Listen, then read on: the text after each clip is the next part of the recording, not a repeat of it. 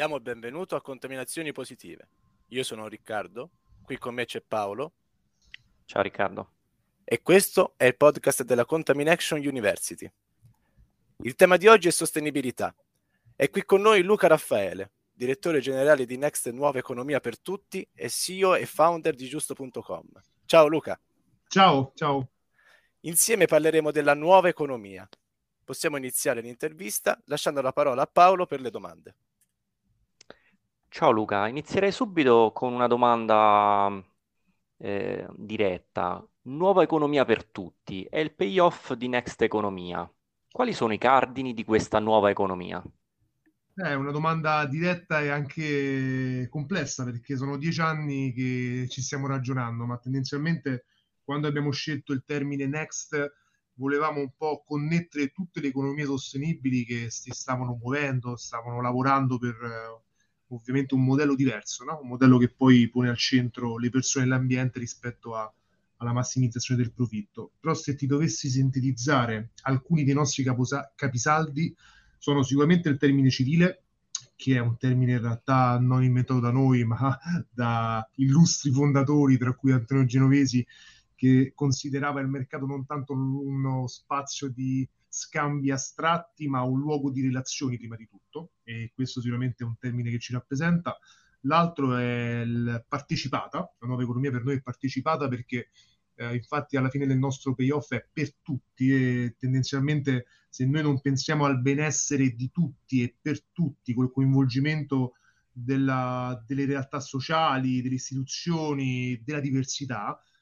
non ci stiamo occupando praticamente di fare nuova economia, ma ci stiamo occupando di vari privilegi. E quindi l'idea che ci fosse sempre un collegamento fra un'azione dall'alto delle istituzioni che deve essere fatta, ma anche un'azione coordinata dal basso per proporre anche questo cambiamento, è stato sempre per noi fondamentale. Infatti ci siamo occupati per anni di fare reti, sia a livello nazionale che a livello locale. E gli altri due termini, se dovessi dirteli, sono praticamente misurabile, una nuova economia deve essere misurabile, rispetto a tutta la moda dell'impatto di cui si parla oggi, dobbiamo capire quanto le azioni di nuova economia generano dei benefici misurabili, concreti, efficaci nel medio-lungo periodo e non di facciata,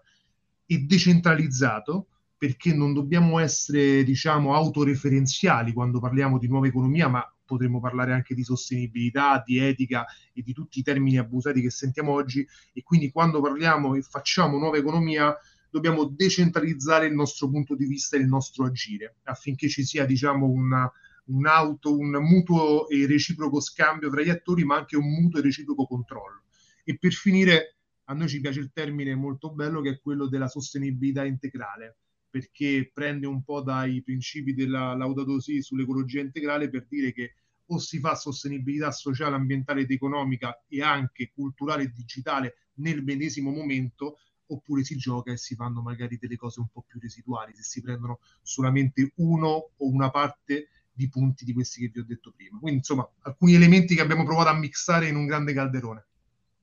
Ho capito. Eh, quindi, diciamo, proprio alla luce di tutti questi punti chiave, eh, cosa si può fare e cosa state facendo per influenzare i vari stakeholder della società per traguardare eh, questa nuova economia?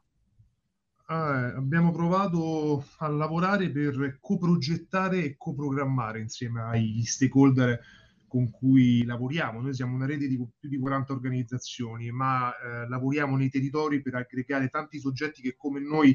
vogliono sviluppare delle iniziative legate alla nuova economia eh, di diversa natura e quindi noi abbiamo provato a codificare eh, quello che, di cui si parla tanto sia nel mondo del terzo settore ma anche nel mondo più legato alle istituzioni di come si può coprogrammare e coprogettare nei territori partendo da dei bisogni comuni e poi sviluppando delle azioni davvero sinergiche. E questo ha fatto nascere dei patti di rete che stiamo portando avanti anche con diversi partner, tra cui il forum del terzo settore, che sono proprio il modo in cui eh, cerchiamo di sollecitare in particolare i comuni, ma anche le regioni, a coinvolgere gli attori del territorio per poi sviluppare delle attività che possono rispondere a bisogni specifici. L'altro lavoro che stiamo facendo è quello di creare un'alleanza globale con tutti gli stakeholder con cui ci interfacciamo per votare col portafoglio e quindi tendenzialmente per scegliere eh, di cambiare le proprie filiere di approvvigionamento, al di là del fatto che sia magari un'impresa che prende prodotti o un'istituzione che magari sceglie determinati tipi di appalti rispetto ad altri o un ente del terzo settore che magari eh, si mette in filiera con altri soggetti del territorio, ma tendenzialmente stiamo sviluppando un'alleanza che permetta di ripensare al modo in cui scegliamo, ci approvvigioniamo, ci approvvigioniamo consumiamo prodotti e servizi con dei requisiti di sostenibilità. E poi cerchiamo di trovare anche delle iniziative pubbliche che possono in qualche modo collegare quello che è la nostra azione un po' più politica, no? ma politica con la P maiuscola, eh, attraverso per esempio eventi come il Festival Nazionale dell'Economia Civile in cui mettiamo tutti gli interlocutori a confronto e cerchiamo poi di affrontare alcune specifiche dinamiche magari che vengono dal punto di vista lato sociale o lato ambientale. Quest'anno eh, nel Festival di settembre infatti abbiamo parlato molto di transizione ecologica legato poi a, a, al tema della giustizia sociale che deve andare di pari passo e abbiamo provato a dare delle soluzioni e delle alternative. E questo poi lo stiamo portando avanti insomma attraverso anche un'azione formativa verso i giovani, quindi stiamo sviluppando anche lì delle attività per orientare anche al modo in cui si coinvolgono i giovani, perché molto spesso tutta la nostra rete parla dei giovani, ma parla poco con i giovani e quindi stiamo portando avanti anche delle azioni che provano a, renderli protagonisti, a sviluppare anche nuove imprese giovanili già sostenibili fin dalla nascita e, e diciamo già con la visione della nuova economia ben salda all'interno delle loro strategie. Bene, intanto complimenti per le bellissime iniziative. Grazie. E poi cambiando un attimo argomento, mh, mm, ci, ci aiuteresti a comprendere meglio il next, il next Index ESG Risk Adjusted? Assolutamente, questo è il frutto recente di un lavoro che in realtà dura da più eh, di un anno perché un altro modo in cui cerchiamo di coinvolgere poi i stakeholder di incidere nei territori è quello di aver sintetizzato in un unico strumento che abbiamo definito all'inizio Next Index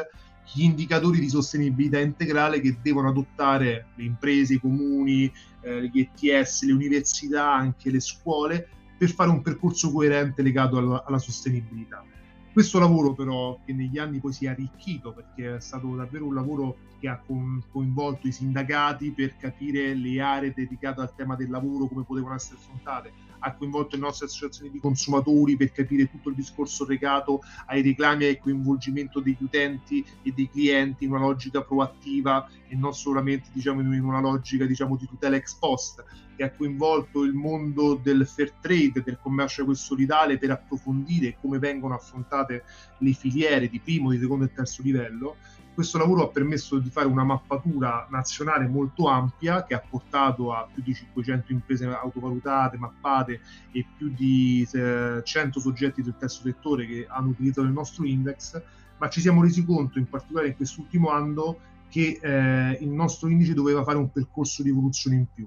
e dato che si stava parlando e si sta parlando tuttora molto di ESG, il rischio era quello di non eh, incardinare l'ESG in strumenti già esistenti di rischiare di magari di complicare la situazione soprattutto per quegli interlocutori, le PMI con cui avevamo a che fare che si sono, risult- diciamo, si sono trovate un po' impreparate. Quindi che cosa abbiamo fatto? Siamo partiti dal nostro indice che, come vi ho detto, è stato già sperimentato in questi dieci anni di lavoro e lo abbiamo collegato con la nuova cornice normativa di riferimento. Da una parte la dichiarazione ovviamente non finanziaria, tutta la parte dedicata al decreto legislativo 254 del 2016, la parte della CSRD che ovviamente ha dato delle direttive importanti, lo standard EFRAG e poi tutta la parte dedicata all'ISG, no? con la tassonomia ambientale, la tassonomia sociale europea e da lì abbiamo trovato il modo per creare uno strumento adatto a tutti i soggetti, che non sia un, un, un elemento diciamo, di burocrazia ed eccessivamente pesante anche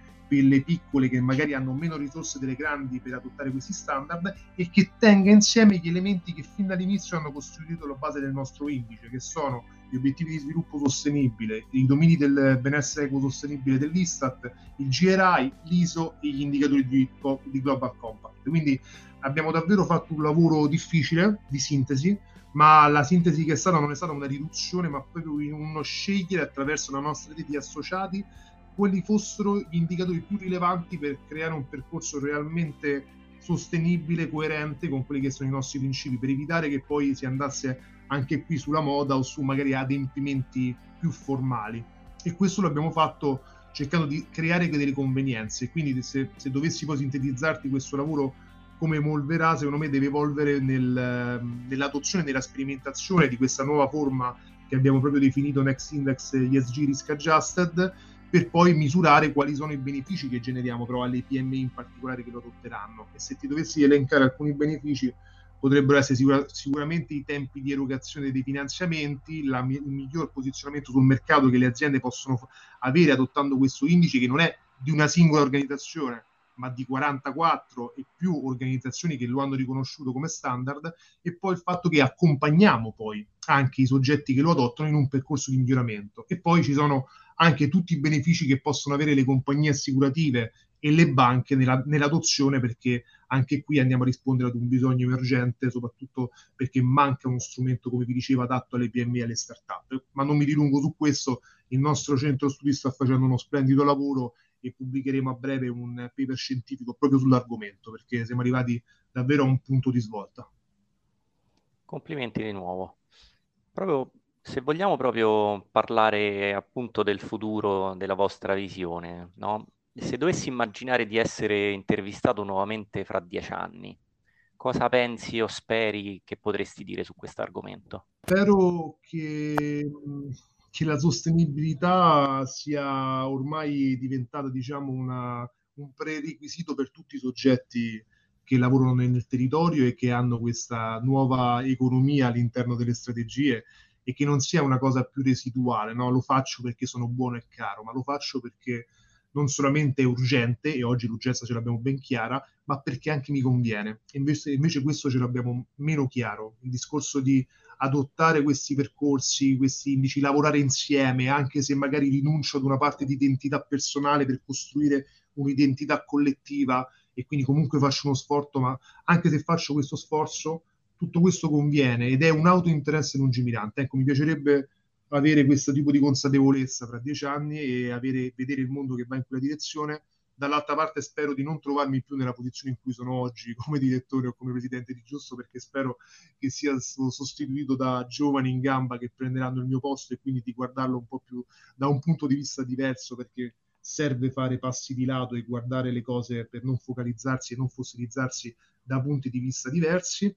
e spero anche che il, oltre all'index, al tema della misurabilità, il voto col portafoglio sia percepito per quello che è e per l'idea bellissima che ha codificato tanti anni fa Leonardo Becchetti, che non vuol dire solamente consumare in modo critico e responsabile, ma scegliere, scegliere anche attraverso degli stili di vita sani, anche attraverso la riduzione del consumo, scegliere in ogni fase della nostra vita.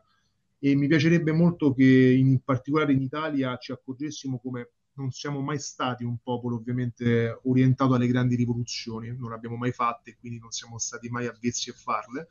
ma invece possiamo essere un popolo che tendenzialmente attua le sue grandi rivoluzioni nei piccoli gesti di cambiamento quotidiano tra dieci anni, quando magari andremo nel supermercato e sceglieremo un prodotto, quando apriremo un conto in barca magari in una banca non, non armata, oppure quando cercheremo di berci un caffè in un bar deslottizzato, o quando semplicemente decideremo di stare insieme con qualcuno, credo che se adotteremo il peso di quelle grandi scelte e capiremo l'importanza e i benefici di quelle grandi scelte, allora tra dieci anni vedremo un mondo davvero che non parla di cambiamento, ma che sta dentro al cambiamento. Ringraziamo calorosamente il nostro ospite Luca Raffaele per aver condiviso la sua esperienza. Grazie mille Luca. Grazie a voi, è stato un piacere. E chiudiamo questo episodio di Contaminazioni Positive. Pensieri, azioni, connessioni per contribuire alla creazione di un mondo migliore, ispirando e responsabilizzando i leader di oggi e di domani.